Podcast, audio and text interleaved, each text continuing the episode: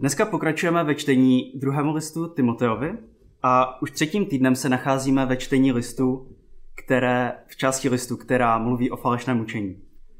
Ani technické komplikace Jirkovi nezabránily mluvit o tom, jak je důležité následovat Krista a utíkat od pokušení.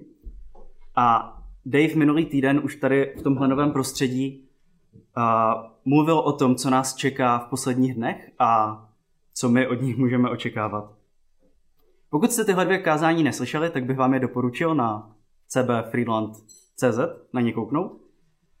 A další věc, kterou bych vám doporučil pro toto kázání, je, abyste před sebou měli nějakou Bibli, ideálně papírovou, protože se budeme pohybovat na přelomu dvou kapitol a v Bibli ne vždycky přechody mezi myšlenkama odpovídají přechodům mezi kapitolama a je docela otravné přepínat kapitolu sem a tam na mobilu.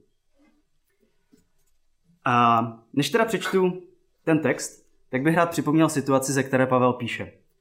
Druhý list Timoteovi je chronologicky posledním listem, který Pavel psal. Psal ho z vězení, z opravdového vězení, byl ve sklepení, už nebyl v domácím vězení jako předtím. Neměl žádné návštěvy a očekával popravu.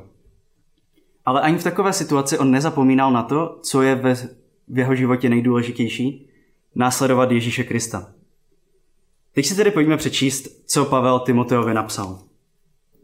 Jsou to verše 2. Timoteus, kapitola 3, 10. verš až 4. kapitola 5. verš. Ty však si sledoval mé učení, můj způsob života, můj úmysl, mou víru, trpělivost, lásku, vytrvalost. Pro následování a utrpení, jaká mne stihla v Antiochii, v Ikoniu a v Listře, jaká pro následování jsem přestál a ze všech mě pán vysvobodil. Všichni, kdo chtějí zbožně žít v Kristu Ježíši, budou pro následování, ale zlí lidé a podvodníci budou postupovat stále k horšímu. Budou svádět jiné a sami budou svádění. Ty však zůstávej v tom, čemu se naučil a o čem si byl plně přesvědčen. Věda, od koho se to naučil. Od dětství přece znáš svatá písma, jež ti mohou dát moudrost k záchraně skrze víru, která je v Kristu Ježíši. Veškeré písmo je vdechnuté Bohem a je užitečné k učení, k usvědčování, k napravování, k výchově ve spravedlnosti, aby boží člověk byl takový, jaký má být, důkladně vystrojený ke každému dobrému skutku. Zapřísahám tě před Bohem a Kristem Ježíšem, který bude soudit živé i mrtvé, a při jeho zjevení a jeho králování. Hlásej slovo, přicházej s ním vhod či nevhod, usvědčuj, domlouvej, napomínej se vší trpělivostí a s vyučováním, neboť přijde doba, kdy lidé nesnesou zdravé učení, nýbrž si podle vlastních žádostí budou zhromažďovat učitele, aby jim říkali, co je jim příjemné. Odvrátí sluch od pravdy a obrátí se k bájím. Ty však buď ve všem střízlivý. Snášej útrapy, konej dílo evangelisty, naplň svou službu. Ještě Bibli nezavírejte, protože já se k tomu textu budu často vracet a citovat ho. A myslím si, že by bylo užitečné ho stále mít před sebou a vidět ho. V několika verších nám tu Pavel ukazuje problém podvodníků a falešných učitelů, se kterým se setkával v té době, v té době před dvěma tisíci lety. Ale jsou to problémy, které my známe i dneska.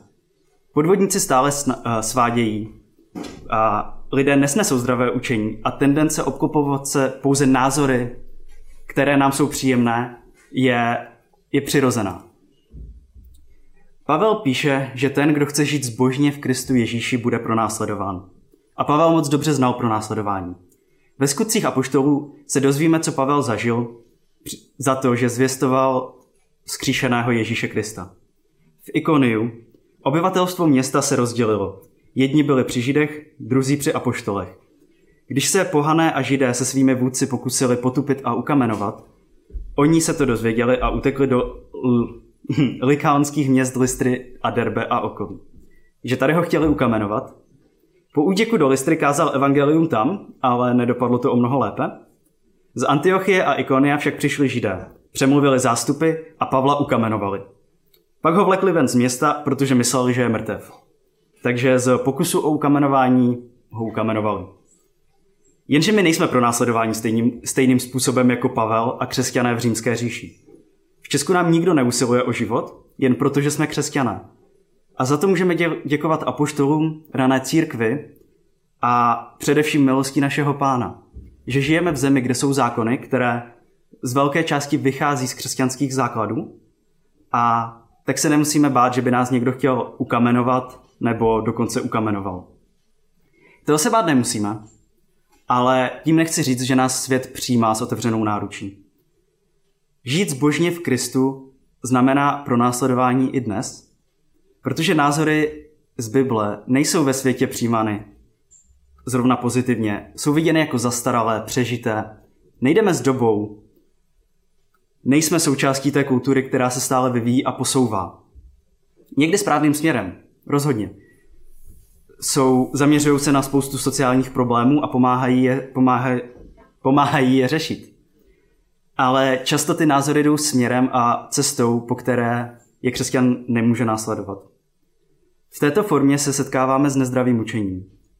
Je snadné říct na internetu něco, co není dostatečně liberální, progresivní nebo v souladu s dnešní dobou. A jsou lidé, kteří to použijí proti vám, znepříjemní vám tím život, protože umí být velmi hlasití. Tohle většině z nás nehrozí, protože my nejsme celebrity a většina z nás ani nějak známé osobnosti. Já určitě ne. Ale co se nám může snadno stát, je, že se budeme bavit s někým, kdo je nám blízký, s nějakým naším přítelem, kterého hodnoty úplně nezdílíme, nebo úplně neschvalujeme jeho způsob života. Třeba, že je promiskuitně, nebo věří v jiného boha, nebo prostě nežije v souladu s Biblí. Chci zdůraznit, že ani jedno z toho nás neopravňuje přestat tohohle člověka bezpodmínečně milovat. Ale může to vést k hádce. Může to vést k pomlouvání a to jsou věci, kterým bychom se měli vyvarovat. Jenže jak se bránit hádkám, jak se bránit pomluvám, abychom do nich ani my neupadali? Jak v tom obstát? Čteme, že títo lidé svádějí. A to dost možná nevědomky. Ale také jsou sami svádění a hledají záchranu, přijetí nebo lásku ve falešném učení. Když tedy víme, že tito lidé nejsou našimi nepřáteli, ale ztracenými dušemi, kteří hledají záchranu, hledají lásku, víme, co potřebují.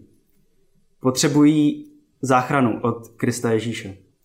Jenže málo kdo přijme Ježíše, pokud za ním přijdete s tím, že je podvodník a věří, vel, věří lži, jeho život je falešný.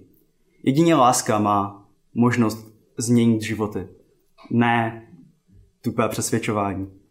Problém je, že láska není úplně nejlepší argumentační taktika proti někomu, kdo nevěří tomu, čemu my, útočí na nás, tvrdí, že my věříme falešné zprávě a žijeme ve lži. Jak teda ustát něco takového? Vraťme se do textu, kde čteme. Ty však zůstávej v tom, čemu se naučil a o čem jsi byl plně přesvědčen. Věda. Od koho se to naučil? Od dětství přece znáš svatá písma, ještě mohou dát moudrost k záchraně skrze víru, která je v Kristu Ježíši. Veškeré písmo je vdechnuté Bohem a je užitečné k učení, k usvědčování, k napravování, k výchově ve spravedlnosti, aby boží člověk byl takový, jaký má být, důkladně vystrojený ke každému dobrému skutku. Veškeré písmo je vdechnuté Bohem. Výraz vdechnuté Bohem je tady zajímavý, protože to neznamená, že Bible je tak nějak v souladu s tím, jaký Bůh je, jaká je jeho osobnost nebo jaké jsou jeho postoje. Doslova to znamená, že to je boží slovo, je to něco, co Bůh vydechl. Tato fráze, teda tak, jak je v řečtině, se nenachází nikde jinde ve star- v Novém zákoně a ani v jiných řeckých spisech. Proto spousta lidí věří, že ji vymyslel sám Pavel, proto aby ukázal tu naléhavost toho, že boží slovo že písmo je opravdu boží slovo. Samozřejmě ne všechno v Bibli můžeme brát doslovně. Ježíš sám často používal podobenství, které jsou formou nějakého obrazu. Nicméně jsou to boží slova, která jsou neomylná a dostatečná. Jsou užitečná k učení, k usvědčování, k napravování, k výchově ve spravedlnosti, aby boží člověk, tedy člověk, který jedná podle boží vůle, byl takový, jaký má být. Aha. Takže tady je odpověď na to, jak ustát výroky falešného učení. Jak zachovat věrnost Ježíši. I když nám ostatní říkají, že je to nesmysl, Bible je ta odpověď. Ne jediná odpověď, ale podstatná a nenahraditelná. Špatná zpráva je, že abyste mohli Bibli použít na obranu, musíte ji číst často, pravidelně, co nejvíc můžete. Dobrá zpráva je, že ji číst můžete. A to kdykoliv chcete. Je jedno v jaké formě, jestli na telefonu, papírovou, budete ji poslouchat jako audioknížku. Ale je třeba se k ní vracet pravidelně. Zůstávat v ní. Protože když si nebudeme připomínat boží slova, je jednoduché, aby falešné učení přehlušilo ten hlas boží. Není to tak dávno zpátky, no, pár, pár století, co Bible byla jen v místním kostele a běžný křesťan, běžný člověk k ní neměl přístup. Mohl ji zažít jedině zprostředkovaně skrze kněze. Takže oni neměli tu šanci setkat se s božím slovem. My ale tu šanci máme. Můžeme kdykoliv šáhnout do kapsy, vytáhnout telefon a tam mít Bibli. Bible v dnešní době je malá, můžeme ji klidně nosit vždycky sebou. Můžeme mít boží slovo doslova na dosah ruky. Teď, když jsem vás všechny určitě přesvědčil k tomu, že budete číst Bibli aspoň hodinu denně, tak musím říct jedno upozornění. Bible může být zneužita proti Bohu. Jak je to možné? Je snadné vytrhnout verše mimo kontext a tvrdit, že je Bible špatná, že se protiřečí nebo říká něco, co není pravda, i když to tak možná může na první pohled vypadat. Ale co s tím? Na chvilku si odskočíme z listu Timoteovi do Evangelia podle Matouše. A to konkrétně na začátek čtvrté kapitoly, kde je Ježíš pokoušený ďáblem. Tady čteme.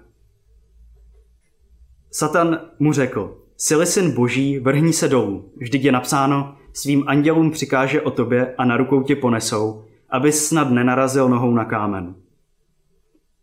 Tady vidíme, že Satan používá Žalm 91, který bez pochyby je božím vdechnutým slovem, ale vytrhává ho z kontextu. Ježíš mu na to odpovídá, je také napsáno, nebudeš pokoušet pána svého boha. Tady Ježíš cituje pátou knihu Mojžíšovu a na rozdíl od satana nevytrhává ten verš z kontextu. Celá ta kapitola je o příkazech Boha izraelskému národu. Takže to není jenom o tom znát veršíky na spaměť. Je to o tom, že Ježíš zná ten verš. On zná kontext té kapitoly, ze, které, ze kterého vzal a, a ví, jak to použít ke své obraně. Jinak, kdyby toho nevěděl a uvěřil teda tomu, že andělé ho vždycky, pokud od někaď spadne, ponesou, tak by to vedlo k velmi rychlé smrti. A, ale nejde se naučit Bibli na spaměť. Nebo možná jde, jestli to někdo umíte, dejte vědět. Ale není to něco, co se naučíte za odpoledne. A ani o to nejde. Nejde o to znát každý verš doslova na spaměť. Protože to není cílem pravidelného čtení Bible, ale je to dobrý vedlejší účinek. Pravidelným časem tráveným v božím slovu budete poznávat, jak Bůh jedná, jaká je jeho osobnost a budete mnohem snáze poznávat to, jak Bůh, jak si jeho duch vás vede.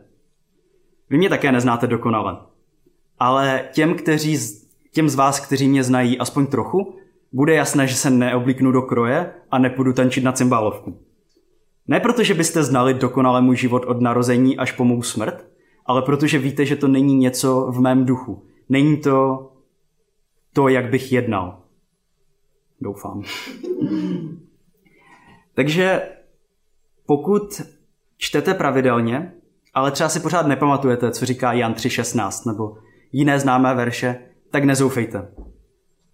Tím, že jste v tom božím slovu, to, že ho přijímáte, tak poznáváte boží osobnost, poznáváte jeho ducha a necháváte se jim vést a proměňovat.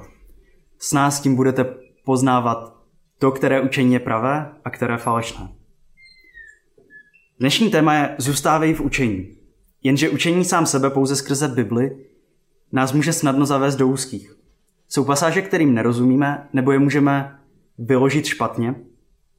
A jsou také věci, se kterými se v životě setkáme a Bible na to neukazuje jasnou odpověď. Není dobré, aby byl člověk samoten, čteme v Genesis, a to samé platí i pro učení.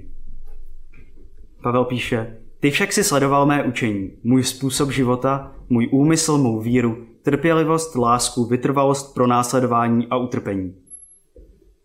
Timoteus byl Pavlovým učedníkem. To nejspíš ví spousta z vás. Co ale možná nevíte, je, co to znamenalo být učedníkem v té době.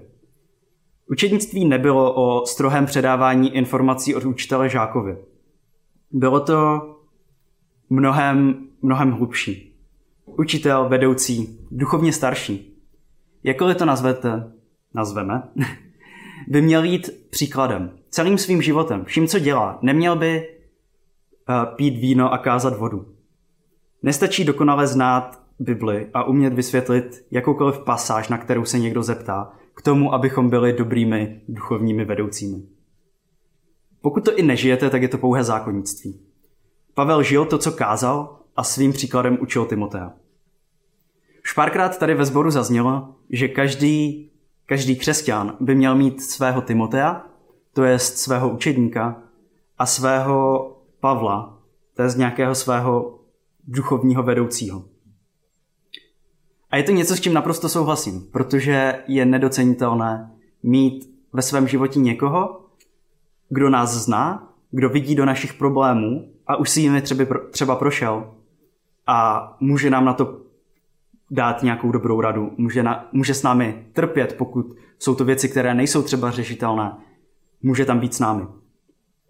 Dává nám to bo- možnost růst rychleji, efektivněji, ale především nést lepší ovoce Bohu. Je tedy důležité někoho takového ve svém životě mít, ale stejně tak je důležité někoho takového, někým takovým uh, být. Jen protože nemáte odpovědi na všechno, neznamená, že nemáte co předat mladším křesťanům. V našem sboru jsou křesťané, jsem si tím jistý, že jsou křesťané, kteří jsou mladší než vy, kteří si neprošli stejnými problémy jako vy, ale třeba si, si jimi dříve nebo později projdou. Buďte takovými vedoucími pro mladší křesťany. Ale chci ještě trošku rozvést teda tu představu učednictví. Protože to není jenom o nějakém pravidelném každotýdenním setkávání se jeden na jednoho, čtení Bible, dávání si nějakého občerstvení a modlení se. Nebylo tomu tak tehdy a nemusí tomu tak být ani teď. Možná jste teď v situaci, kde je obtížné dát každý týden prostor nějakému dalšímu člověku nebo skupince. A možná to zní jako kritika ode mě, ale já to opravdu chápu. Já jenom co jsem začal pracovat a začal jsem pracovat na směny, pro mě bylo neuvěřitelně těžké se s někým každý týden setkávat. Protože najednou jsem neměl pravidelný režim a domluvat se s někým bylo o to náročnější. A neumím si představit, o kolik náročnější to musí být s dětmi. Ale když už mluvím o dětech, tedy pro ty z vás, kteří už jsou rodiči, mají oni svého duchovního vedoucího? Mají. Pokud jste křesťané a máte děti, oni mají svého duchovního vedoucího a vy máte své učedníky. Pavel Timoteovi připomíná, že díky jeho matce a babičce byl vychováván v písmu, které může dát moudrost k záchraně skrze víru v Ježíše Krista.